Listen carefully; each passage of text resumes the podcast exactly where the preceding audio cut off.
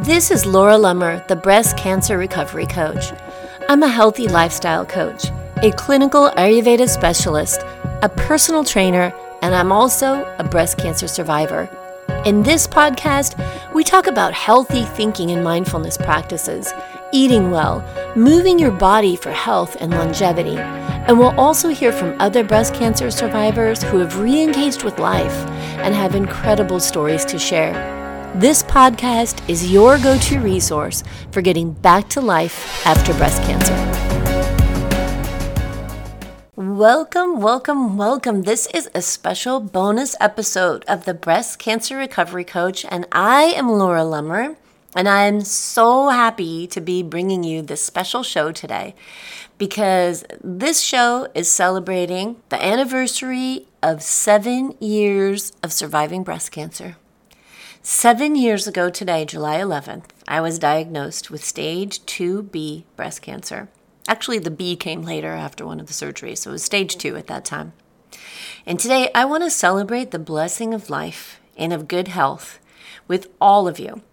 And I hope that by the end of this show, someone out there hears what they need to hear something to give you encouragement, to give you hope, and to give you the knowledge that there is life after breast cancer and that it can be even more limitless, even more full of love and fun and joy than it ever was before. Now, if you follow this podcast or if you've downloaded my book, The Six Habits of Healthy, Happy Breast Cancer Survivors, then you already know my story.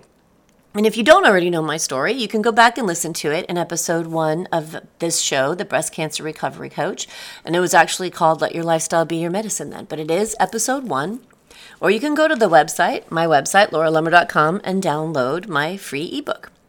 But today, the story I want to share with you is a different cancer story. But it's still one that had a tremendous impact on my life. And after I share the story, I'll help you understand why I chose to share it with you today. So, in November of 1992, I was living in Cathedral City, which is just a little city outside of Palm Springs, California.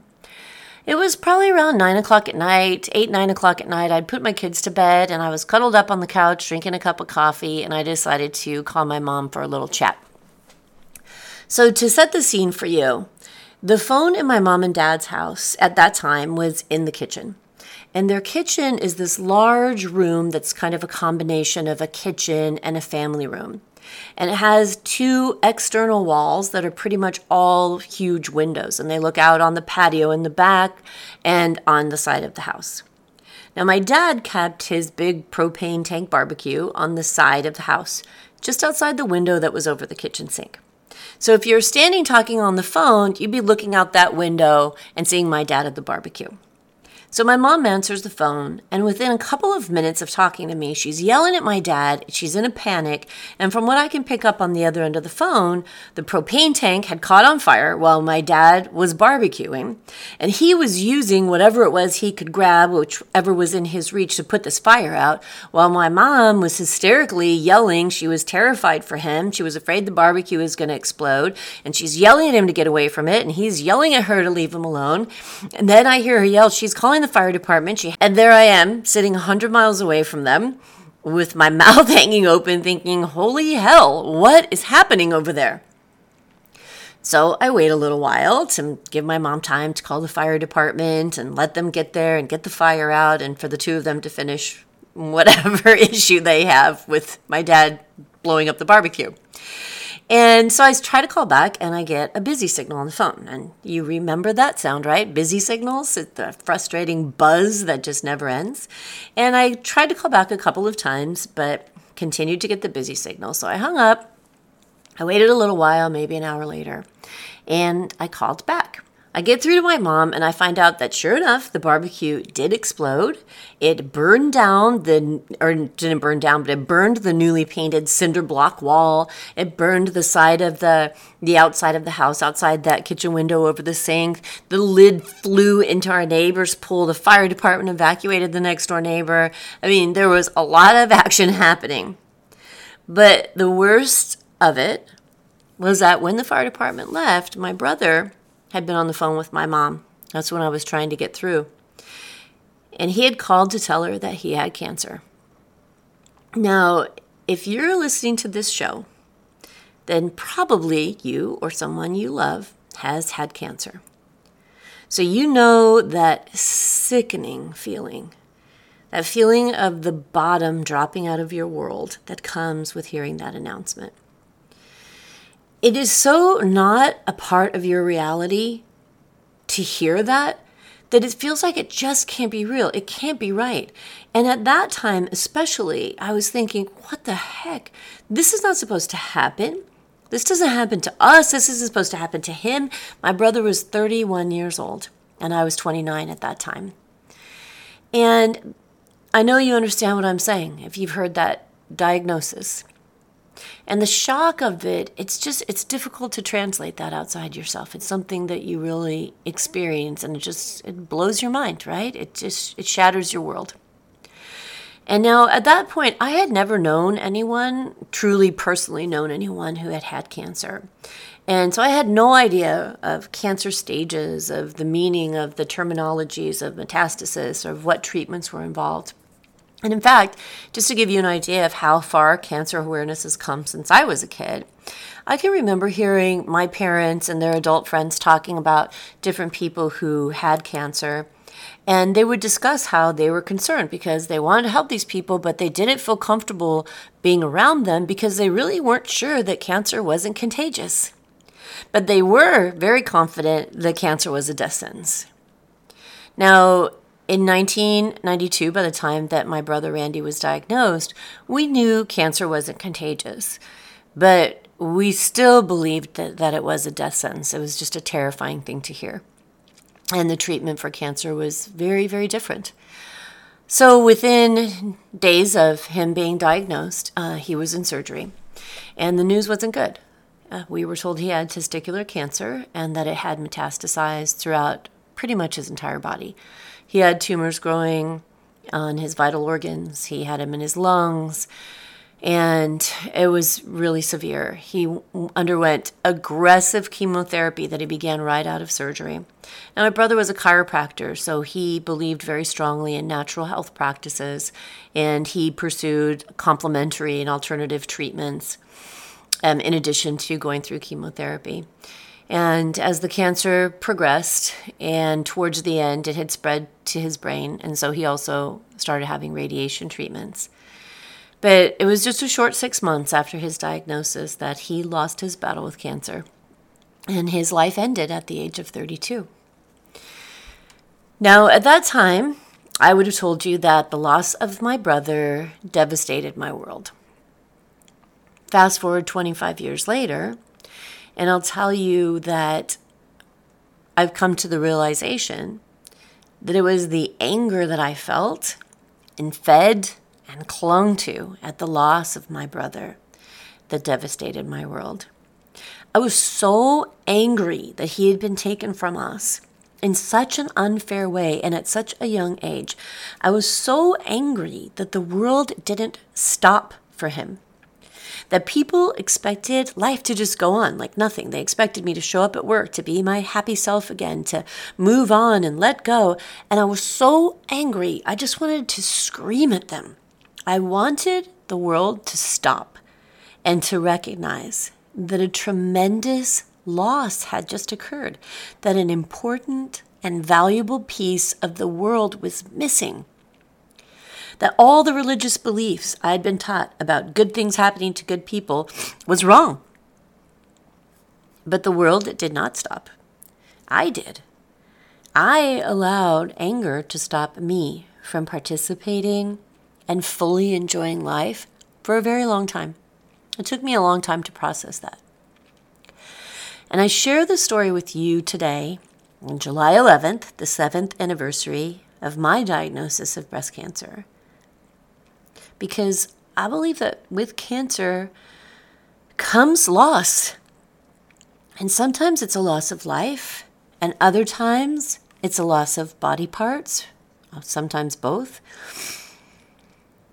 Sometimes it's a loss of self esteem and self image. It's a devastating blow to your self image. Or it's a loss of the sense of security in your own mortality.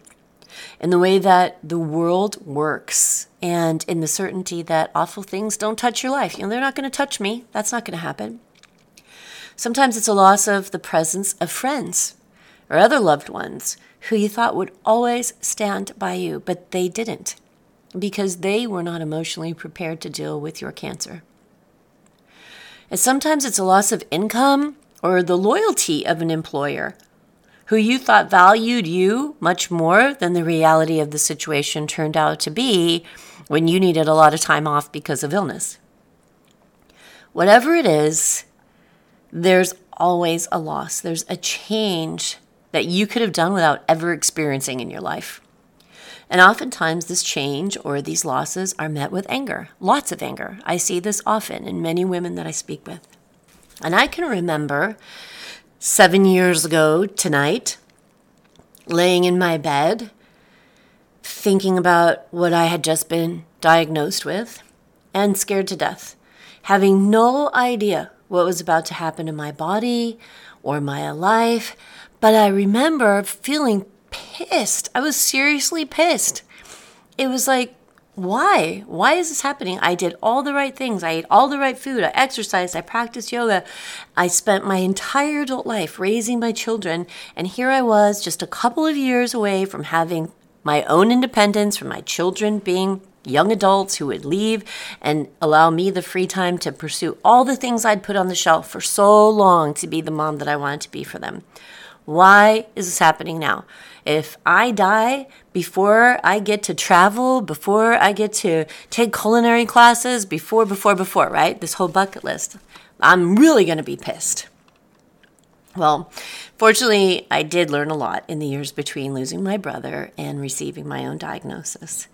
And so at first it was tough in those first couple of days when you're just trying to figure out what in the world is happening and what is the next step you're supposed to take and what does all of this mean. But my mental, emotional, and spiritual outlook on life was very, very different by this time.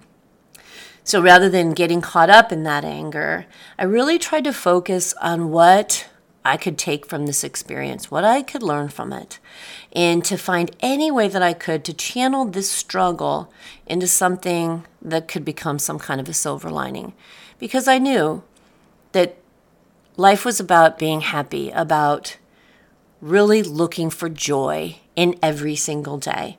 And I believe that that helped tremendously throughout my treatment.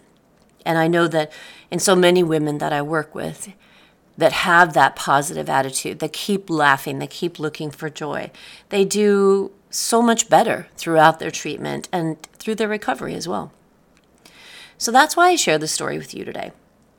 I share it with you in the hope that someone who may need to hear it someone who may be holding on to the anger of being the victim of an unfair world can let go a little bit and get back to living fully.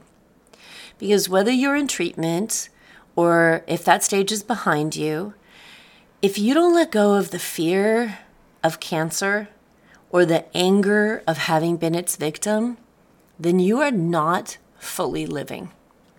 You're not. So I recently read this book called Finish by Jon Acuff, which, by the way, if you have half done projects or unfinished dreams hanging around your home or your life, I highly recommend that you listen to this book. And he's pretty tongue in cheek too, so it's entertaining. But in this book, he shares a story of a cuckoo bird and how the cuckoo bird drops its unhatched eggs off in other birds' nests to be cared for and hatched while the cuckoo bird flies off to have some fun. And now, if this avian mother of a hijacked nest doesn't notice that there's a new and different looking egg in her nest, she'll care for it as if it were her own. And she'll have no idea that it's going to hatch sooner than her other eggs, and then it's going to proceed to eat her unborn baby birds. And then finally, it's going to consume her before it leaves the nest and flies off for its own little bird life.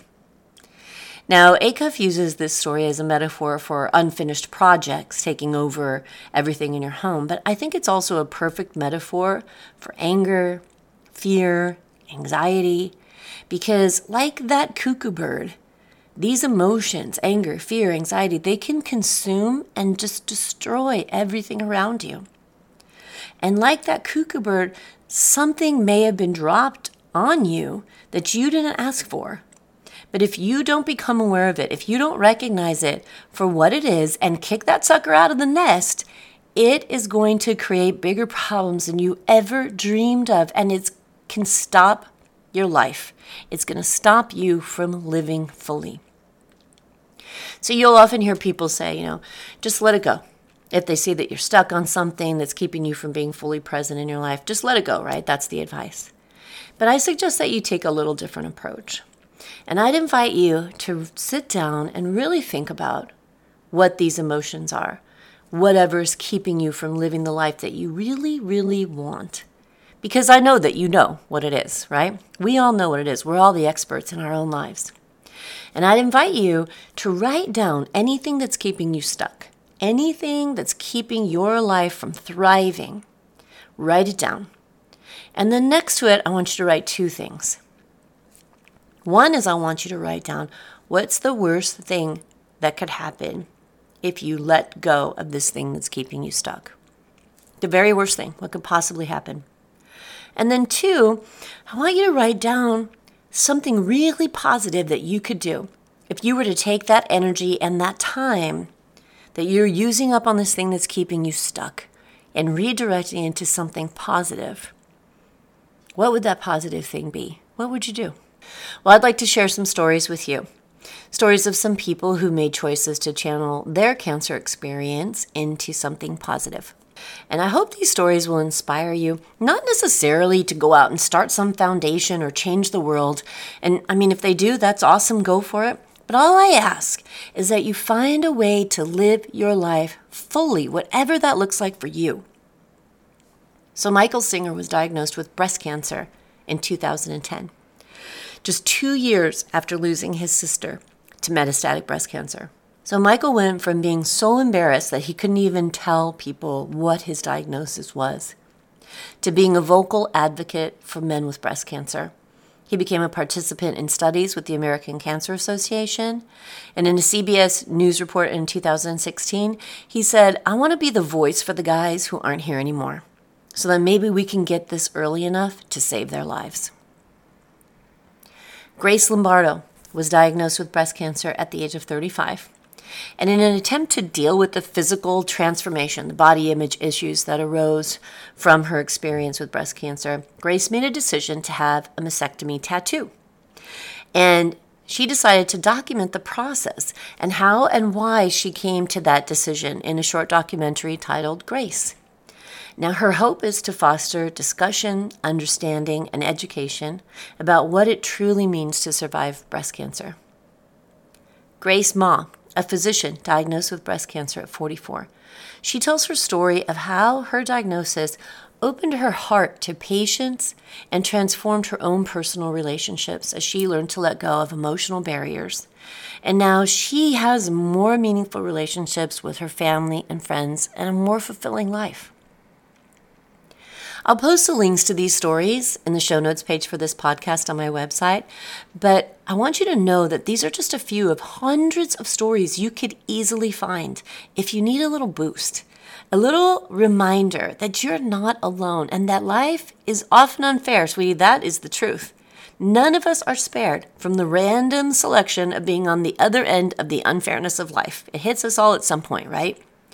But the good news is that the five year survival rate for those of us who are diagnosed with breast cancer is an overall 90%.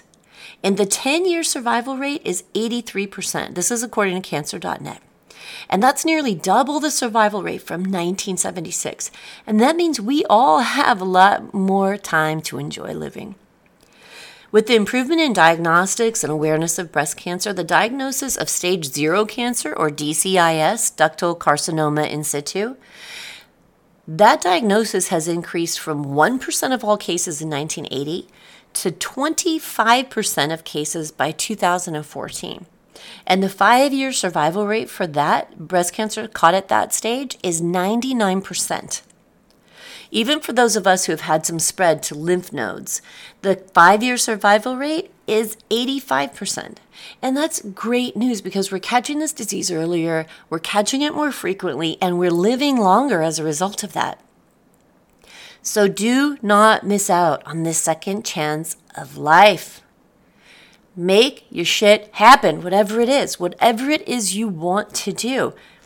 Whether it's having stronger relationships, seeing more movies, learning to grow orchids, or making a documentary, whatever it is, do not let cancer hold you back from a single minute of it. So today I'll commemorate my seven year anniversary by going down to Laguna Beach, where my son, who is an incredibly talented tattoo artist, if I say so myself, he will add a pink balloon to the tattoo I have on my shoulder of a little girl floating away with a bundle of balloons. Now, this tattoo is a play on the stencil by an artist named Banksy, who I love, and it reminds me of when I was a kid and I'd see someone at Disneyland or at a fair and they'd be walking around with a big bundle of balloons for sale, and I'd think, wouldn't that be so cool if you just had so many balloons you could just fly away with them? So the balloon signifies another year of life for me.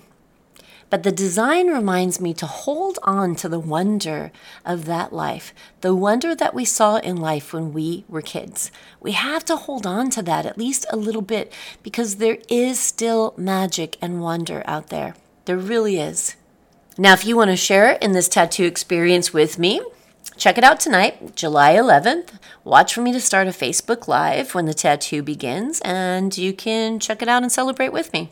And if not, you're not into that thing and needles freak you out, no worries. I will leave you with an invitation today to celebrate your life every single day, to let go of anything that keeps you from living the life you want.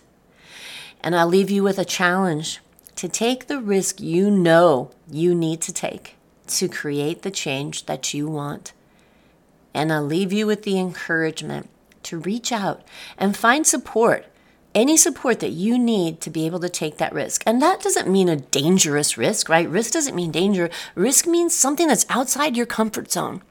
You know, we fall into these habits, we fall into our comfort zones, we fall into traditional beliefs, and I have to do this this way and I have to do that that way, so I can't do this thing I really want to do. That's bullshit, ladies. Take the risk. And if you don't feel comfortable doing it on your own, find someone who will support you and help you to take the steps you need to have the life you want.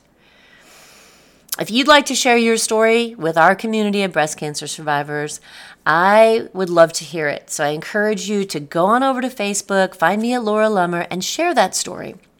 And while you're scrolling around on the internet, if you could stop by the iTunes store and subscribe to this podcast or leave a couple stars and a review, I would really appreciate that too. And it will make this show easier for other survivors to find. So you can find me on Facebook at Laura Lummer, on Instagram at the Breast Cancer Recovery Coach, and you can go to my website, download my free book, Six Habits of Healthy, Happy Breast Cancer Survivors.